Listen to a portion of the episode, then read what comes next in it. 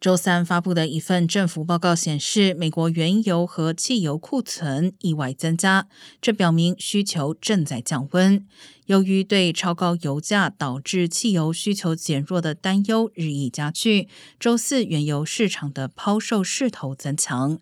能源信息署的报告表明，美国人今年夏天使用的汽油量不仅比去年夏天要少，甚至比二零二零年夏天新冠旅行限制仍在实施时都还要少。根据美国汽车协会 Triple A 的数据，从达到高点起，全国普通汽油平均价格已经连续五十一天下降，并在周四跌至每加仑四点一四元。